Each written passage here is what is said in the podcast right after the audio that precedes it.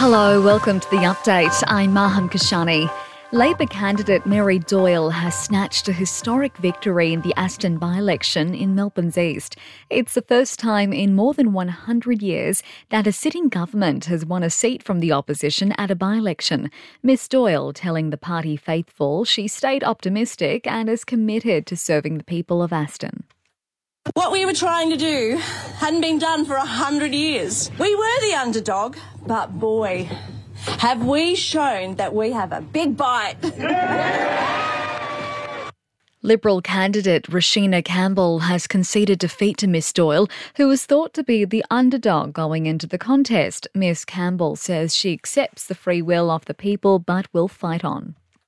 Our democracy needs a strong opposition, and the time will come I think soon, when this country needs a strong Liberal government. Yeah. Opposition leader Peter Dutton echoing the sentiment. I don't give up, uh, and I will make sure that we build this party, particularly here in Victoria, into an election winning machine by the time of the 2025 general election. In other news, Jack's Law comes into effect in Queensland today.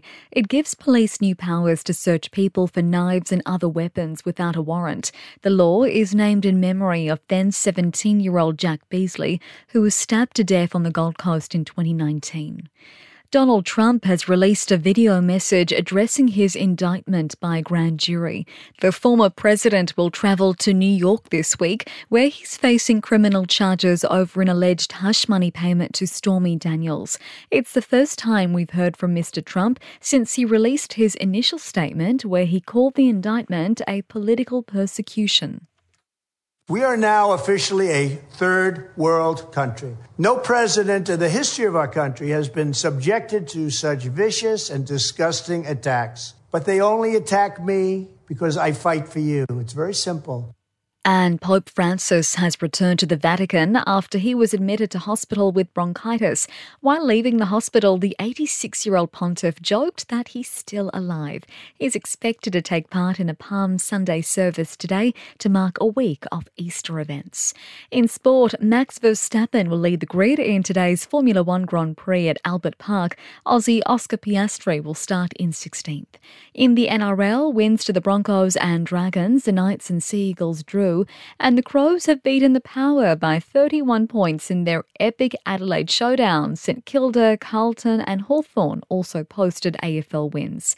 In entertainment news, Kaley Cuoco is now a mum. The Big Bang Theory actress taking to Instagram to reveal her and partner Tom Pelphrey have welcomed their first child together, the pair naming their daughter Matilda.